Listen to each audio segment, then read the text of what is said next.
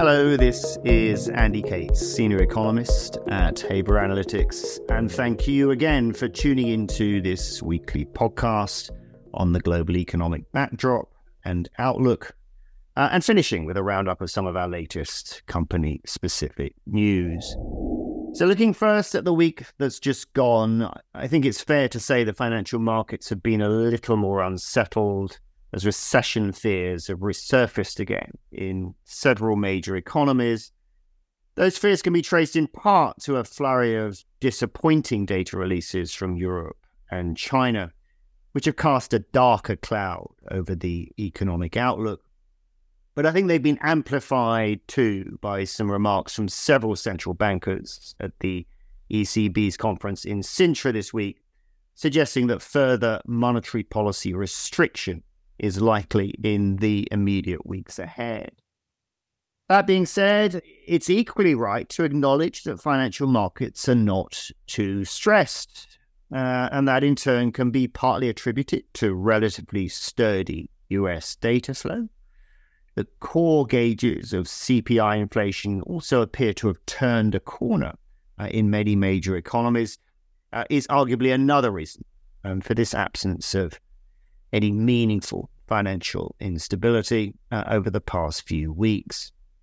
The key question this begs, though, is, is how much economic and financial instability central banks are now willing to weather in their quest to tame inflation in the period ahead.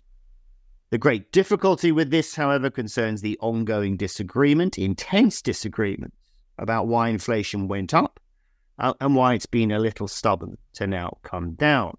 These disagreements remain rooted in the role of supply shocks versus demand shocks, and the big fear that whichever one side one might have been rooting for, inflation expectations may become permanently dislodged.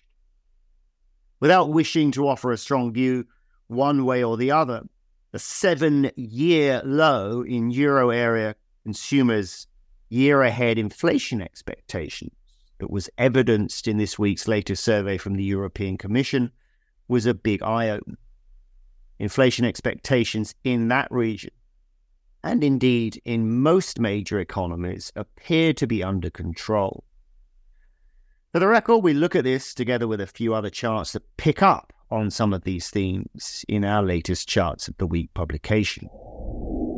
Looking ahead, though, all this will leave the financial market focused on incoming inflation data and on any news about labour market activity. Uh, that means that next Friday's US employment report will take centre stage on the data calendar uh, and with a specific focus on, on, whether a slowdown is now in train uh, and whether wage pressures are under control.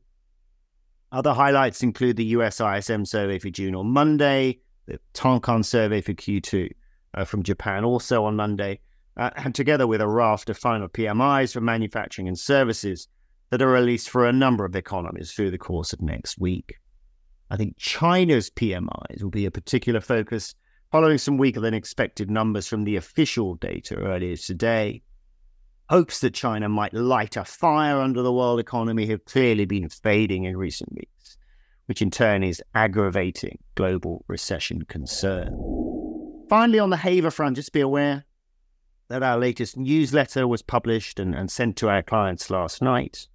Uh, that letter contains some information about our recession dating and shading service and how we've altered the way that we identify turning points in major developed and emerging market economies. There's further information in the newsletter too about some data additions for interest rate futures in our financial futures database, uh, and some details too about an upcoming course on machine learning. Otherwise, that's all from me today. If you have any questions about the content of this podcast, please get in touch with me or one of our sales representatives. Have a great week ahead.